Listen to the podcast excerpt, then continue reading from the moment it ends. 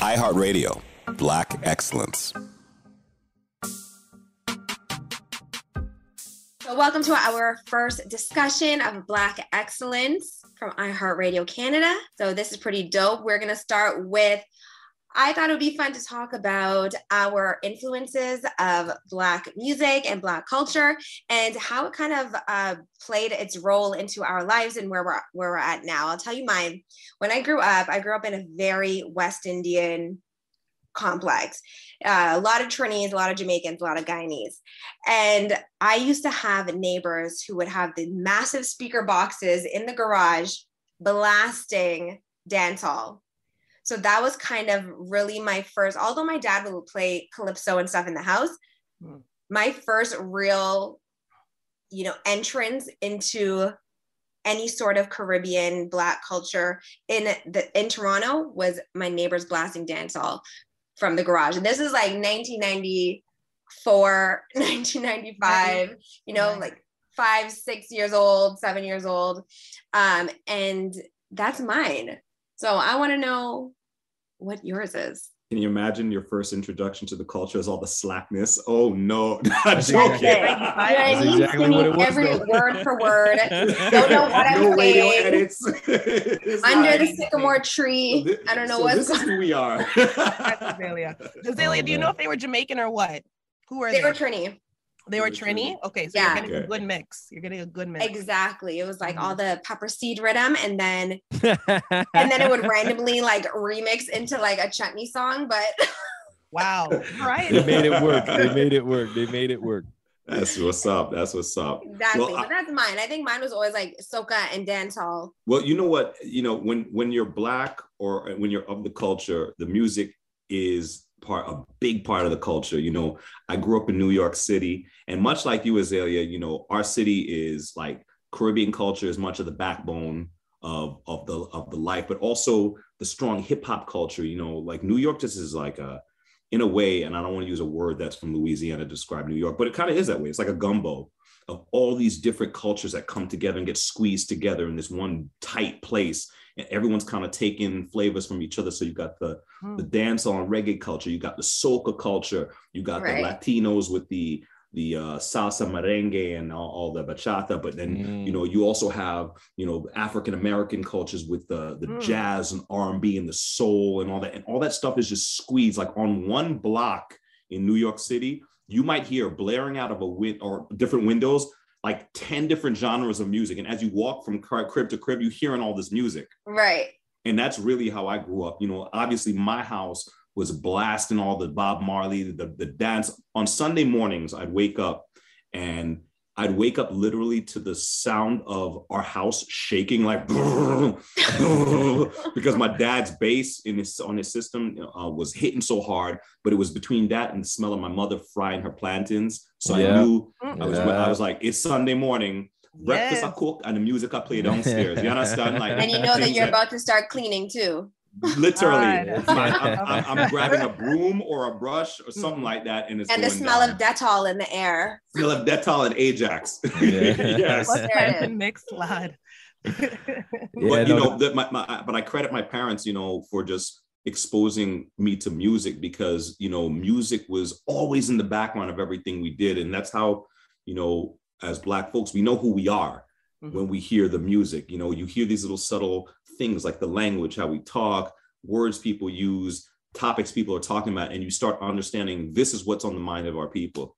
So um, yeah, that that's my influence uh, uh, of Black culture. Just hearing music everywhere in the neighborhood and in the house.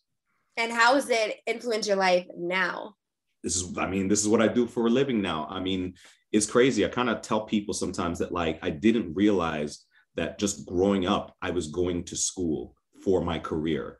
Like mm all the things I do right now, like I'm a DJ, I'm a radio personality, I produce, I'm actually kind of like a little musicologist, but my schooling in music and the culture was just growing up, like just growing up Black. That was my my education in music, learning about Michael Jackson, hearing the name Quincy Jones, knowing about Peter Tosh and yeah. you know uh, Bob Marley and the I threes, and you know watching my dad watch his reggae sunsplash VCR cassette tapes. Yeah. Like that's when I knew once I got to a certain age, I needed to get there. You know what I'm saying? Like, Yeah. um, you know, th- that told me who I was, but it also ultimately told me where I was going because even though when I was in university, I'd done everything except music.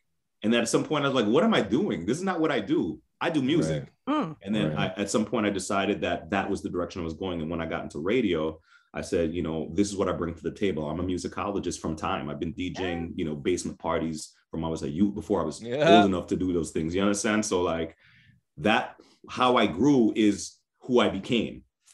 And Yeah. even now, as a father, I saw that you posted on Instagram. Kofi is able to pinpoint and know who's on, who's on the screen, who he's Yo. listening to. He knows it's My- Bob. My little three-year-old knows Bob Marley and actually requests Bob Marley at this point. And it makes me so happy That's so that great. like that I've indoctrinated him. but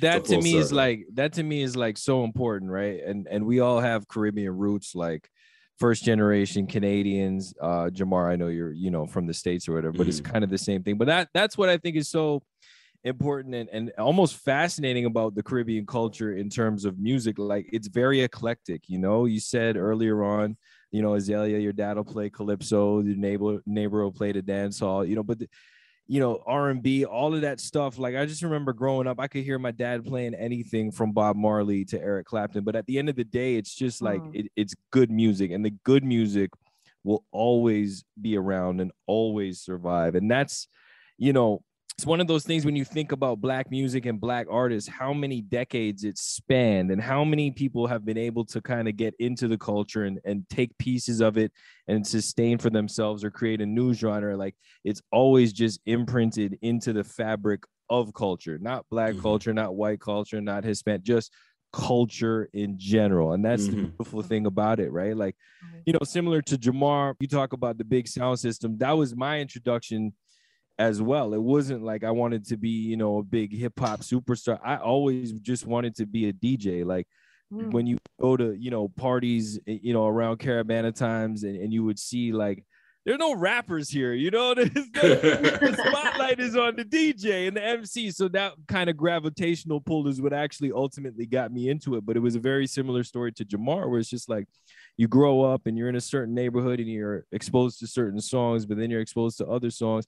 And then i think another part about it being from toronto and growing up in toronto with our particular culture in terms of music was you had to be eclectic because we had guys like you know starting from scratch for example who would just literally show up to any party like and just be able to play any format you know? And the open format policy so to speak was almost like similar to what you were saying. It's kind of like this toronto dj indoctrination where you kind of had to be versatile but to be honest most of which what moved everything came from you know the caribbean and hip-hop culture here and that's that's just what was cool that was what was in and that's ultimately what exposed you know people like myself to get into it and like jamar said like you know fast forward 20 25 years later this is what we do for a living now you know and i wouldn't take it for granted nor change it for the world because it comes with all of these things but at the end of the day sometimes you just have to kick back like what we're doing right now it's like this is really fun and i can't believe that you know we're all just making a living doing what we want to do right I know.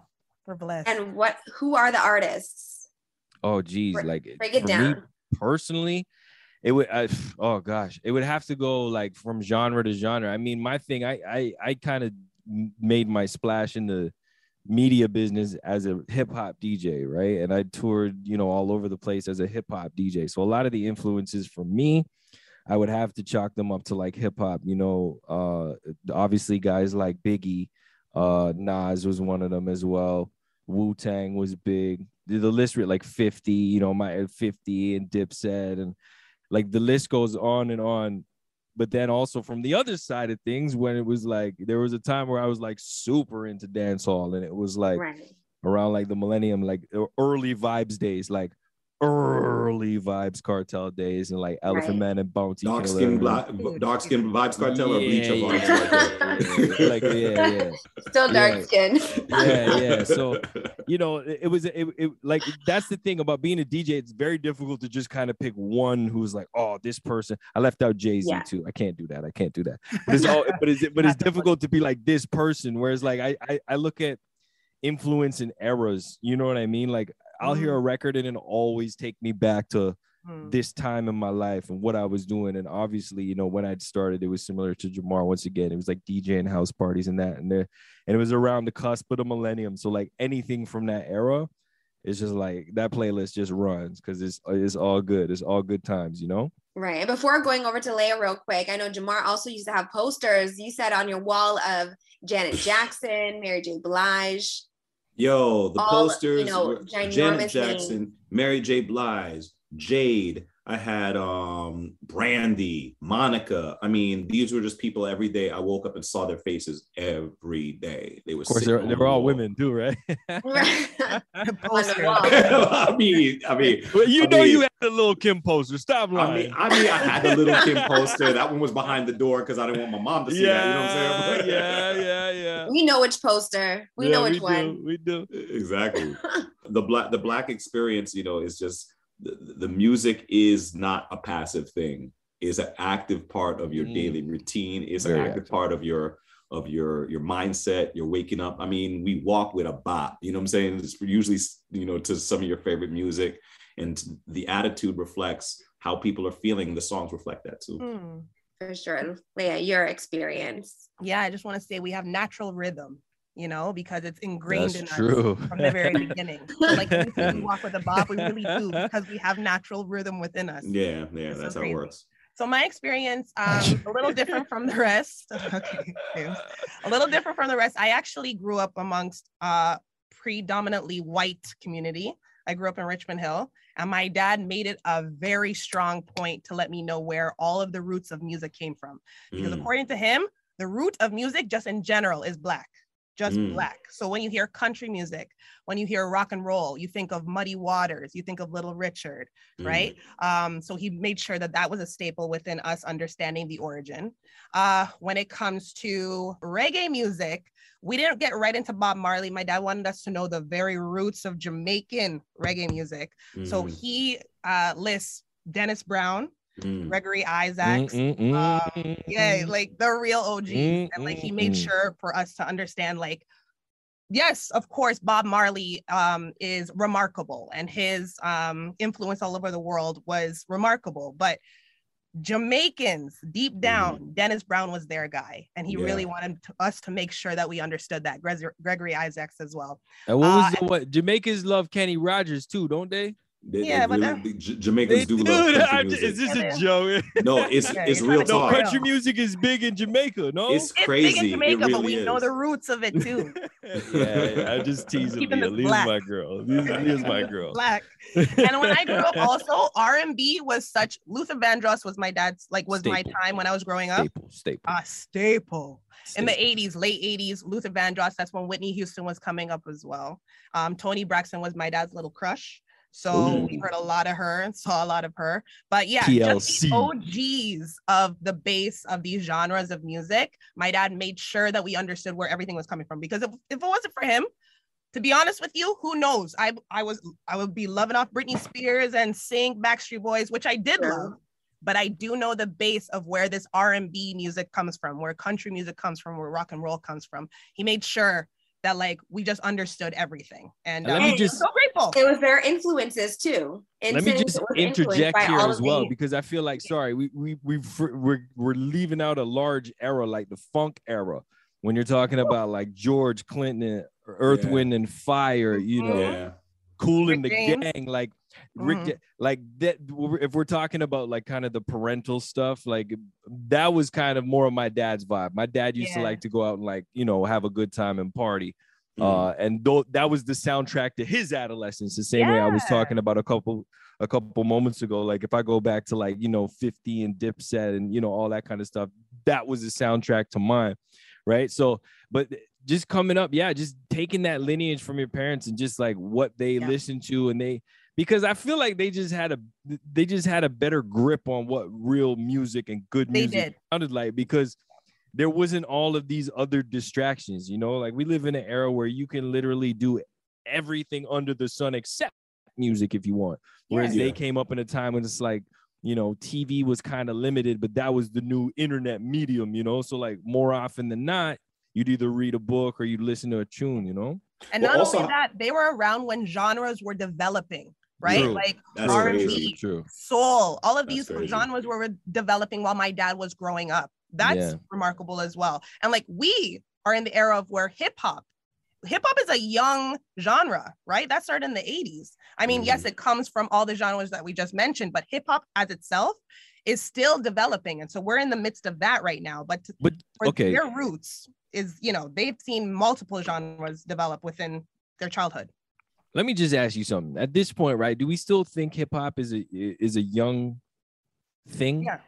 Uh, We're talking about It's one the of the- eighties, it's one of the latest nineties, real two genres. thousands. We're talking what? I mean, in the grand scheme of things, it- year? it- Some of things, It is. I mean, hip hop is is young, but it's also old because, like, you know, Mm. when you you know, hip hop as a very dedicated, recognized genre, you could say '80s, but as something that was developing and bubbling, you could go to Mhm. the '70s and be like, "Yo, these cats were taking like disco records and cutting That's them up true. and finding break beats." And it wasn't quite called hip hop yet, I but it was include kind that, of hip hop. You know I I'm saying? include that because if you go back to the parties in the Bronx where it all kind of started, right? Like what I'm saying is it spanned over five decades, right? Now, obviously, other genres of music were around before hip hop, but with the cultural impact that hip hop has globally, Yeah. mixed in with the fact that it is a very fast game to get in, meaning like you may have a record today and you as an artist will be out and no one cares about you. Yo, you know what? We're gonna do like a Trinidad James, and I hate to say it because we having Caribbean talks right now. How I funny.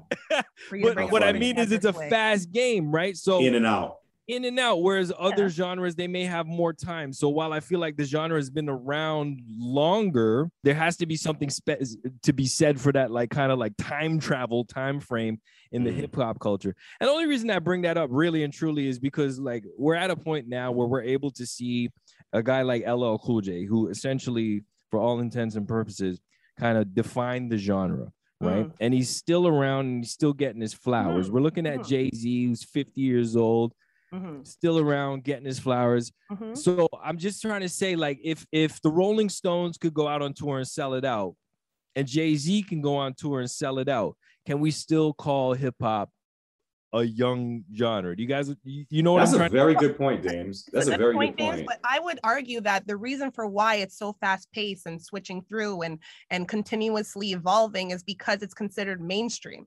It's what we consider popular music now. So that's Yeah. where everybody is, you know, trying to be, and where everybody is, you know, if their introduction to music. Now, if their introduction is now, their introduction will be hip hop because it And is the mainstream genre. and Leah So it also has because to be evolving quickly. It has to. but also there's two things about hip hop that make it so um mainstream. Number one, it's very accessible. Like any kid Yeah. right now, even though hip hop is a is a black and Latino birth genre, like anybody right now could go get a machine or download an app and just start doing some hip hop from their bedroom true. in That's true. Alberta or whatever. It's like Yeah. not anybody can. You can't really access bagpipes like that. You know what I'm saying?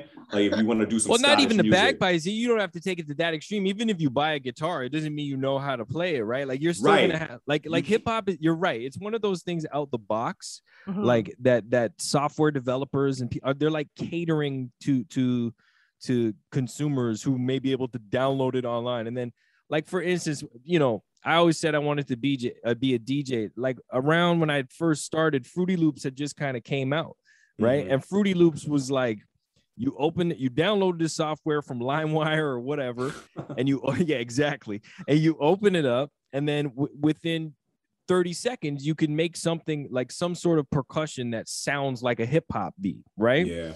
So it's very user friendly in that way. So it's no surprise that the music form has has become as global as it has, but also there's an element too with the culture.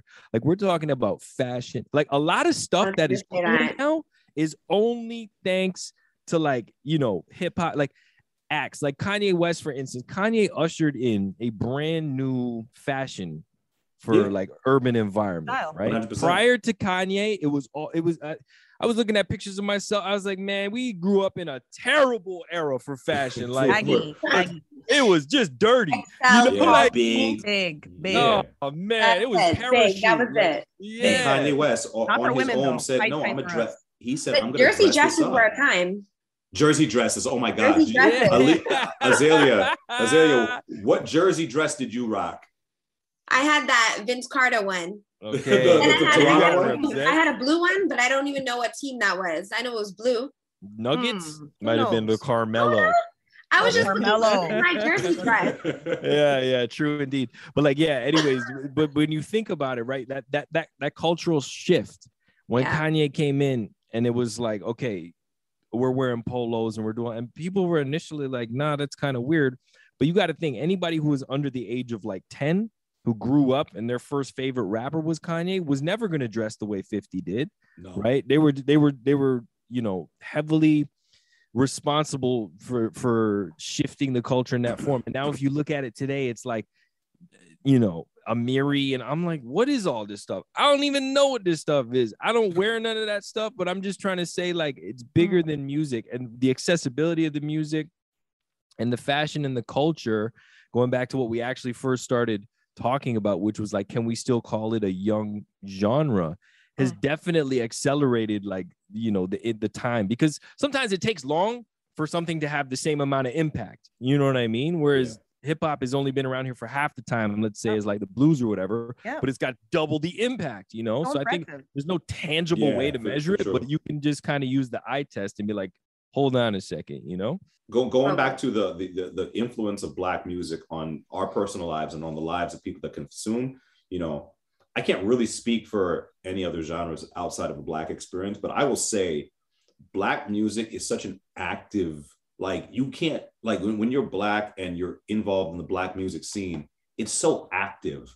It permeates it, it, it affects so many things about how you dress, how you talk, what you're thinking about, what you do when you wake up you know uh it, it- it's it's i you know i would i would need other people from other genres to speak on it. But for this experience i will say it is an active process. Like if you're into this you're not just halfway into it. It's who you are. Yeah. you know what i'm saying? That's why like when certain things happen you know i was hearing you know on the radio on my radio station you know when they were playing tlc waterfalls they would play the version without left eye yeah and that no. went without left eye's verse, the rap in there for Yeah. whatever reason, right? And that might go over a lot of people's heads. But No. when you're talking to a hip hop head, That's like- Mm. it's like, what is happening? What is going on in here? It's like that's yeah. what I'm talking about: the active um, consumption or the act, the practice of being part of the black music culture. It's like that cannot slide. So I was like, yo, we got to put that verse. That has to go back in. Yeah That's like I will- sacred. you know what so you know what I want, saying? I want. I think. I think this is important to kind of shift the, the conversation into mainstream media because a we're all part of it, and b, you know, it, it's a pretty hot topic. What you just said right there is one of those things that behind the scenes I've had to like educate myself on as well to be like, well, why don't we do this? And I'll give you the example. There Mm-hmm. was a Selena Gomez record that came out with ASAP Rocky, however many Mhm. years I ago. It was that, it was yeah. good for you. Good for you. And as soon and, and and at that point, like ASAP Rocky is now the mother or the father of Rihanna's child. Let's keep that in mind. All right. wow. Uh, so so he wasn't exactly a household name, but he was household enough Right. to get on the Disney Girls record, Mm. right? Mhm. And that doesn't just happen behind the scenes if nobody knows who he is or whatever. So he was at a point of cultural impact. And I remember adding the record and playing the record and listening to the record while I was on my show. And I'm like, why are we not playing the ASAP Rocky part? And, a, and a Mm. part of it was because when I was teasing the show in the business, you tease, you say, you know, if it's six minutes, we got a new one from Selena Gomez and ASAP Rocky. So I teased it that way. But Yeah. behind the scenes, they'd made the call to not air the rap version of Hmm. that, right? So then Right. it was like, okay, why are we not doing that? I don't understand. We're supposed to be 18, 30, like 18 year old know who ASAP Rocky is. Right. Anyways, you kind of slug up that hill and you get some answers, and then maybe you have some influence and, and you persuade them to do it. In that case, it was it was it was done. Also, our demo was a little different from you know some other stations who may not do that. But the Mhm. mainstream media conversation I think we we should have right now because it's an important one to have is uh surrounding the Super Bowl Mhm. And what's going on with the NFL in regards to this lawsuit, Mhm. right? Um, so for those that don't, there's a lawsuit going on basically against prejudice hiring practices, Mhm. right? Saying, you know, people of color, BIPOCs or black coaches, they don't get a shot to become coaches. And when they do, it's never fair. So Mhm. there's a guy who's who's suing the league for that. My thing is with the halftime show now Mhm. right? You have Mary J. Blige, Kendrick Lamar, Snoop Dogg, Dr. Dre, and Eminem, Mhm. right? All except one are black performing artists, right? Mm. Uh, last year or how in recent memory, I can only think of Maroon 5 Mhm. and Justin Timberlake, who were the only non-black performers at the NFL Super Bowl halftime show, right? The question is, when something like this is happening to the league, Mhm. What how do you think that should be approached from a halftime show perspective? You know what I'm saying? Like during Black History Month, by the way. we, during Black History Month, you know, like it's no it's no secret that you know in corporate settings, you know, blacks are regarded as, as just entertainment. You know what I'm saying? Like, and and blacks aren't really the stakeholders in terms of power or the or the shot callers because we don't own the broadcast uh, entities, we don't own the the teams, we don't own the league. You know, the ownership really isn't in the hands of the people that are pushing the cul- the culture forward. Mm. And this is why a lot of these decisions are made. Like if the owners of radio stations were people who are actually of the culture, you could never omit Left Eye's verse from Waterfalls. True. You get what I'm saying? Like it would just Yeah. would it wouldn't even be a discussion. Like she's dead, and it's like one of the greatest R&B songs of all time. So um, this is what you're talking about is a classic case of like um, who has the power and who is whose power being exerted on. But okay, Um, so hold on a second though. So if let's say this, let's say uh basically what I'm saying is Yeah. I think to send the right message, all five of those acts should be like, you know what? We're not doing this. Yeah. Right? Um, it, Because now never all of it, you got how much money? But hold on a second. Just hear me out though. How much Mhm. money has been pumped into marketing and advertising the Super Bowl halftime show? And for all intents and purposes, that will be the show because the game doesn't look that exciting anymore. Not with who's Yeah, in it, no no. disrespect, but the game doesn't look that exciting anymore. That's the first thing. And the second thing that you mentioned was in terms of like ownership. Yes, we understand that. And that's exactly what the lawsuit is about. However, the Mhm. product, which is the players on the field, yeah. 70% of them Mhm. are black.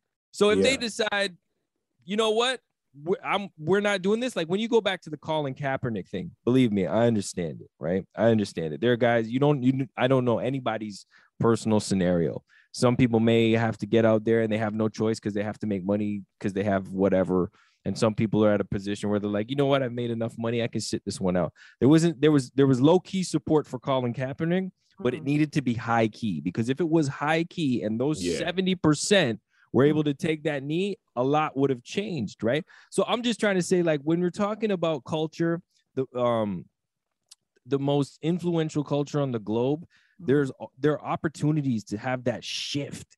You know what I mean? There are big opportunities to to kind of have that shift. And when you're talking about, you know, corporate settings and you know, taking it more seriously from a person of color perspective, these shifts need to actually shift in order for that shift to shift. You know what I mean? Yeah. Yeah, So I'm it's just trying to think about like how many opportunities do we need to be able to recognize and execute in order to get it, you know, done. Maybe Same. the Super Bowl is not the right time. the, am- But- the amount of times a discussion like this has come up is endless right? Like we had this we're uh, sorry we've had this with the nfl before where we're asking you know perhaps if we all united if black people actually united and and decided that this is what they're going to do the impact would be immeasurable right? We know that. We said that when it came to like clothing brands that seem to be you know either discri- discriminating against us or like sending out a degrading message. We said you know if we were the ones to stop buying from them Mm. then it would send a huge message and a lot would be changed. But in terms of unifying it's difficult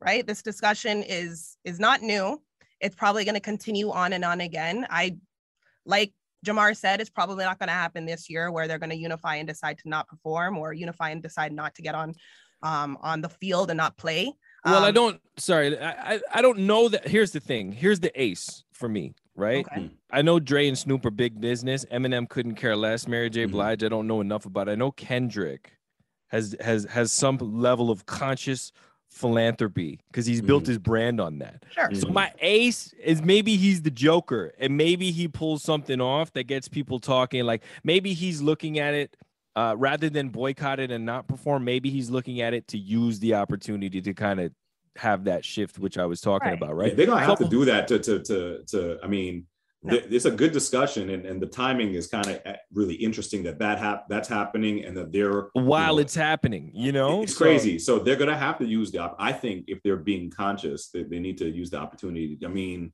you know, J Lo used her opportunity. Um, Shakira, you know, to talk about Latinas um, and, and the, Yeah. the, the Latin, you know, the, the the voice of Latinos and and you know the immigration um, debate. I mean, if we're gonna if we're gonna be about the culture on the big stage, this is this is a, a really good topic to to to, to highlight and shine.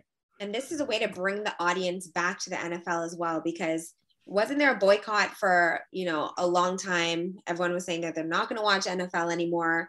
um, Yeah, that was the this collar. That was the Kaepernick era. Well, right? Right. Yeah. So bringing, I think, these legends in hip hop music, you know, to the halftime show, people are going to watch. People are going to tune in. Same thing with the Weeknd. People tuned in for it. You know what I mean? Because the this is the these are the people who hold the power. Yeah. You know, these are people who have the audience. And But what would Azalea, be the call to action there, though, right? back Like, to your original sure Azalea, back to your original question for us about how black music influences our lives and impacts Yeah. us. there it is. No, like, but like, I, I want to go back to that. That's a very big question. What people need to understand is like, black music is active. I'm gonna say it again. It's an active process. So, you know, people be like, this is not the time for it.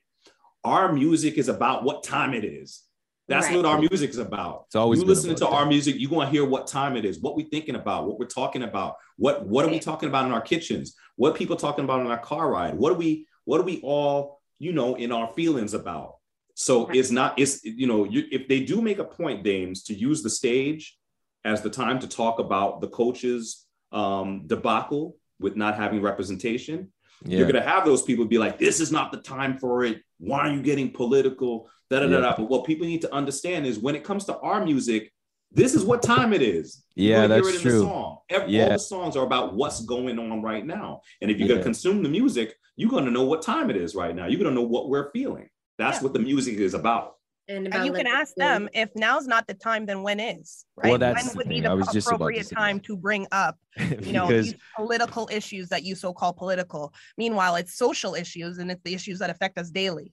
Um, yeah, that's always the question back to them. When is the proper time? If not now, then when? But you know, you can't be. I mean, I, I'm not saying you can't be, but it's gonna be hard to be somebody because everyone loves hip hop at this point. You know, it's global, like you said, Dames. It is the culture. It is pop culture. listen, even if you you don't, some people may hate. They may you know there may be prejudice or racist or whatever. There you can't you can't mistake it and you can't miss it. You know, Mhm. Justin Yeah. Bieber, Justin Timberlake, like Oh, yeah, Taylor they're all, like they all they're all influenced by has a hip-hop. certain sound and it's you're always able to recognize it. That's not saying every artist but like even Ed Sheeran, man, Ed Sheeran's ahead. Like if you watch some of his on the breakfast, he's ahead. He knows. yeah, Ed Sheeran's like, a dancehall man, bro. Yeah, Ed man, Sheeran you loves know, hip hop and like, you, dancehall. know, you know what I'm saying? Like so he's got. He, it's true though. There was a there was a little Caribbean. There still is actually. Ed Sheeran, the last with the Shape of You record, and then Hell he did the record with Justin Bieber.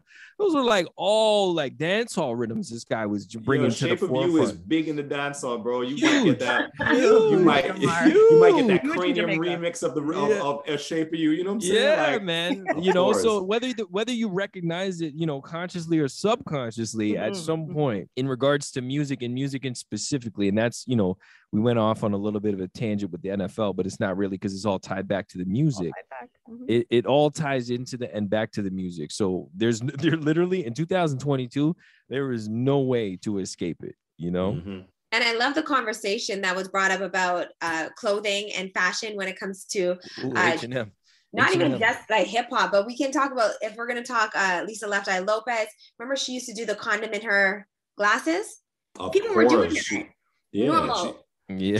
she, she she put that. That's why she was left eye. She'd have the condom on her left eye. Right. Yeah. And then of course then there's Aaliyah, you know, she had the side swoop. Everybody was doing the side swoop. Didn't matter if you're a white, brown, yellow, whatever, purple, you were in a set- side swoop. Yeah. and then the the glasses.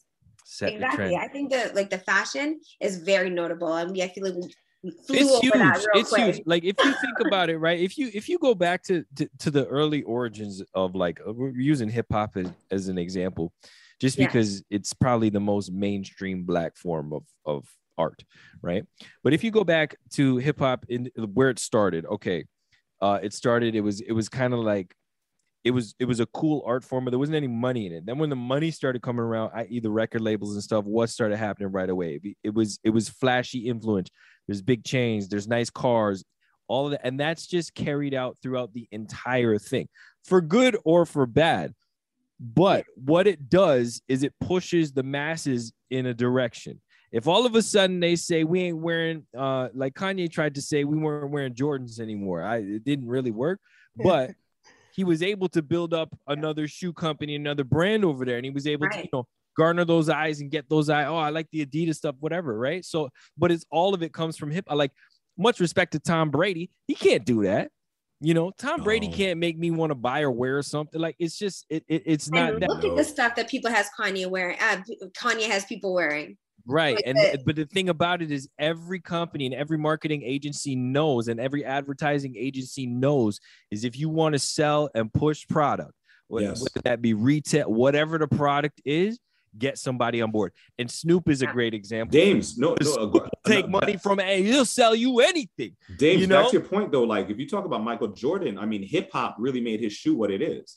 Like hip hop, like when, when, when, when, when the when Jordan's kicks came out, mm. the Jordan commercials with Spike Lee, yeah. um, you know, running around Brooklyn or wherever the hell, hell they were, and they were doing all those right. hip hop commercials about Jordan. Yeah. Hip hop brought Jordan like basketball owes hip hop.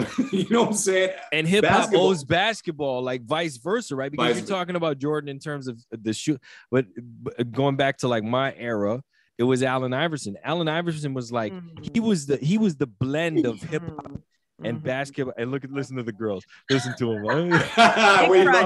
2003, 2003, 2003. But he was he was really like the, the actual like poster boy unifier between the worlds, hip hop. Yeah, yeah. And, and and then when it happened, you know, they had to figure out how to coexist. Like there was a time when they banned the chains and they oh, banned yeah. the do rags and they no Jordan wasn't the... really down for hip hop like that. You're right about that. He wasn't like a hip hop head. Outwardly. Yeah, but the but, sneakers were the sneakers, the sneakers were hip hop. But it but but Allen but Iverson, was, Iverson, was like a he was like a hip hop artist playing basketball. you yeah. know what I mean? And, and I, but you think about it and you think about where the game is 20 years removed from that, right? Mm-hmm. And I have to give credit to the NBA because of all the organizations. They, I think they get it and I don't work there, but this is just my perception. I think they get it. Even well, they, the they now get it because they were forced to. Like, exactly. like it was it was jammed down their throats. Like, they yes. were right. They were telling they, they, were telling ball players like, pull your pants up, don't wear the long shorts, and they're like, yes. no, we are hip hop heads. We yeah. wear baggy clothes. Yeah. Like, but at some point, they were able, yeah. right? What I'm saying is, like, from a corporate level, at some point, they were able to recognize the cultural influence of the the lifestyle the you yeah, know yeah, the, sure. the, urban lifestyle.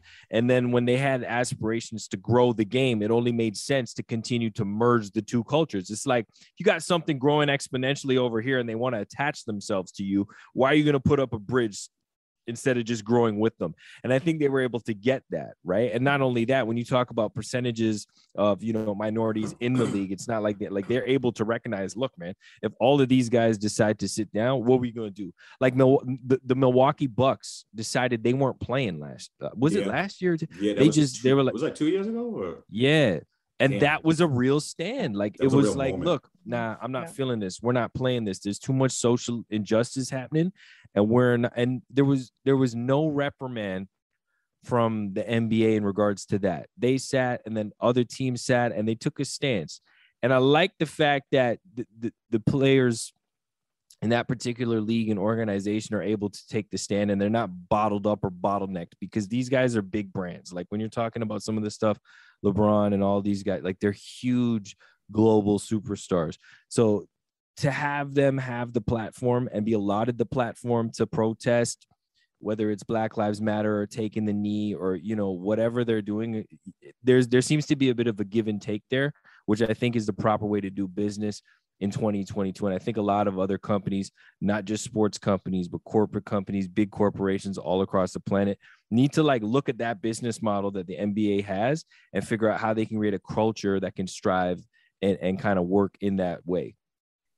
So, to bring it back to the question and the impact of our lives, I think one more time we should go around and just say exactly kind of um, if we could not elevator pitch, but just kind of like bring it all back together. So I'm gonna say for me, that influence at such a young age in dance hall culture and uh Caribbean, well, I'm Caribbeans, I'm Trini. So the Caribbean culture is obviously huge in my life, but it kind of grew into this form of me not being a DJ like you guys, but still finding a way to make my way through um, the Caribbean community here. So I'm involved so much in so much of the soca events that are happening around the city um, and, you know, Toronto Carnival, because for us, um, you know, the, the like the black influence here is Machel Montano, Kes the Band. You know, we have all of these things, especially around Christmas time. We have Scrunter, we have Baron.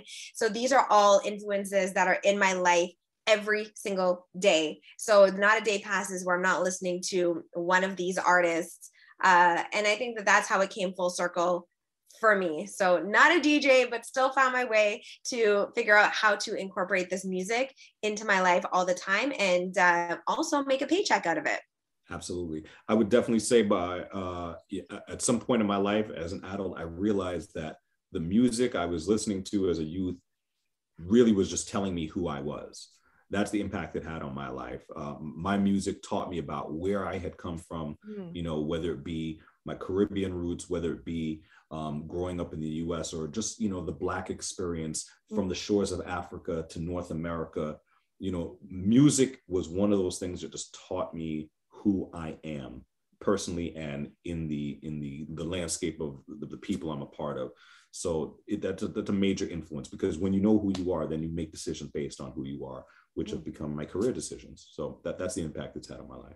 You never know where life will take you, you know. But I think if you, it sounds cliche, but if you have something that you enjoy and you're passionate about it, just follow it, you know. And I didn't know that being a like when I was a DJ in high school. I didn't know that. I never thought to myself that I could like be a professional DJ in real life and just like only be a DJ. I always thought like DJs had like other jobs and all this kind of stuff. But no, it's true. If you can just kind of buckle down, set a vision for yourself and really push towards it, you can get where you need to go. And sometimes you don't know where you need to go. And that's why you're just along for the ride. But music has taken me so many places. It's taken me all across this country. It's taken me in the States. It's taken me you know, overseas and that. And I've had a great time. I've had a lot of great nights, long nights, fun nights. Like it's been such a ride.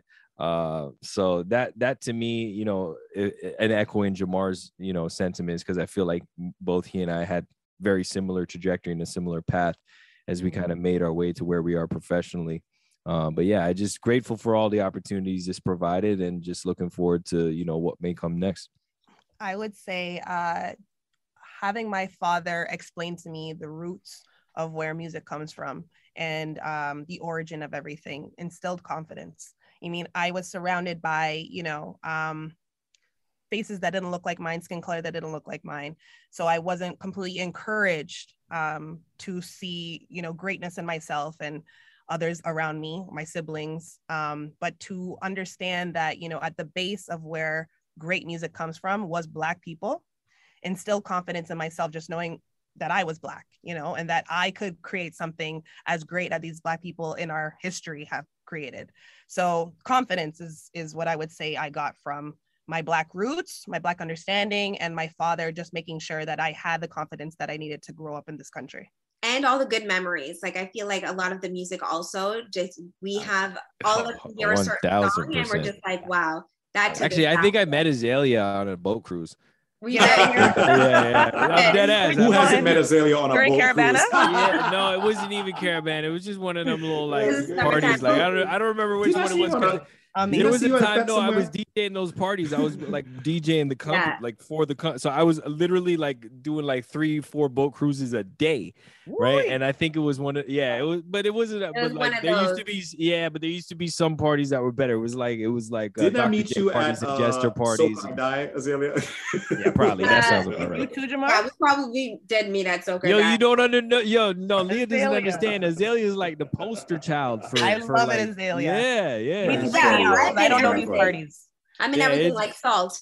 Yeah, it's good though. nah, but nah, it's good. no, to be honest though, but we ain't we ain't give you guys enough props either, man, because what you guys are doing in the space right now, you know, both Leah and Azalea, you guys are, you know, you're trailblazing right now. Like, you know, Leah was mentioning how she grew up in Richmond Hill. There weren't many faces that kind of look like her, that kind of stuff. And that's the story pretty much throughout you know, maybe not so much in the greater Toronto area, but throughout the country, there may be Mm-hmm. people or, or young girls who are, who are looking at it like that. And for you guys to be doing like, you know, mainstream media, uh, working on, you know, top 40 stations, and hot AC stations. And then uh, Azalea, I know you're doing like, you got your own thing going on with like all the blog TO stuff. Like th- I just think it's really good. And it, it, it's, it's perfect representation as well. Right. Like it, it's time for some of this stuff to, to, to shift and, and being that you guys are, you know, women of color, not only just people of color, but women or it's like a double whammy of barriers. So Yeah. you guys need to be, you know, bigged up for, for, the roles that you've taken on and you're putting up in this space and uh, you're inspiring to a lot of young girls who are looking up to you guys so keep up the good work No doubt. Wow. Thank No you. doubt. Wow. That's all- yo leah that's all you're gonna get from me? I know. That's first and last time he's gonna say something nice about me. So I'm glad we're recording this. And it's recorded. Recorded. You better write this date That down, one. Dames. I'm I'm gonna watch it over and over again. no I, I didn't choose violence this morning y'all No, you didn't. You chose peace. I appreciate you. Those peace and love. Thanks for listening to the very first of our Black Excellence discussions. Thanks to Jamar McNeil, Leah Abrahams, and Dames Nellas for sharing their influences with me and all of the incredible conversations that came from it.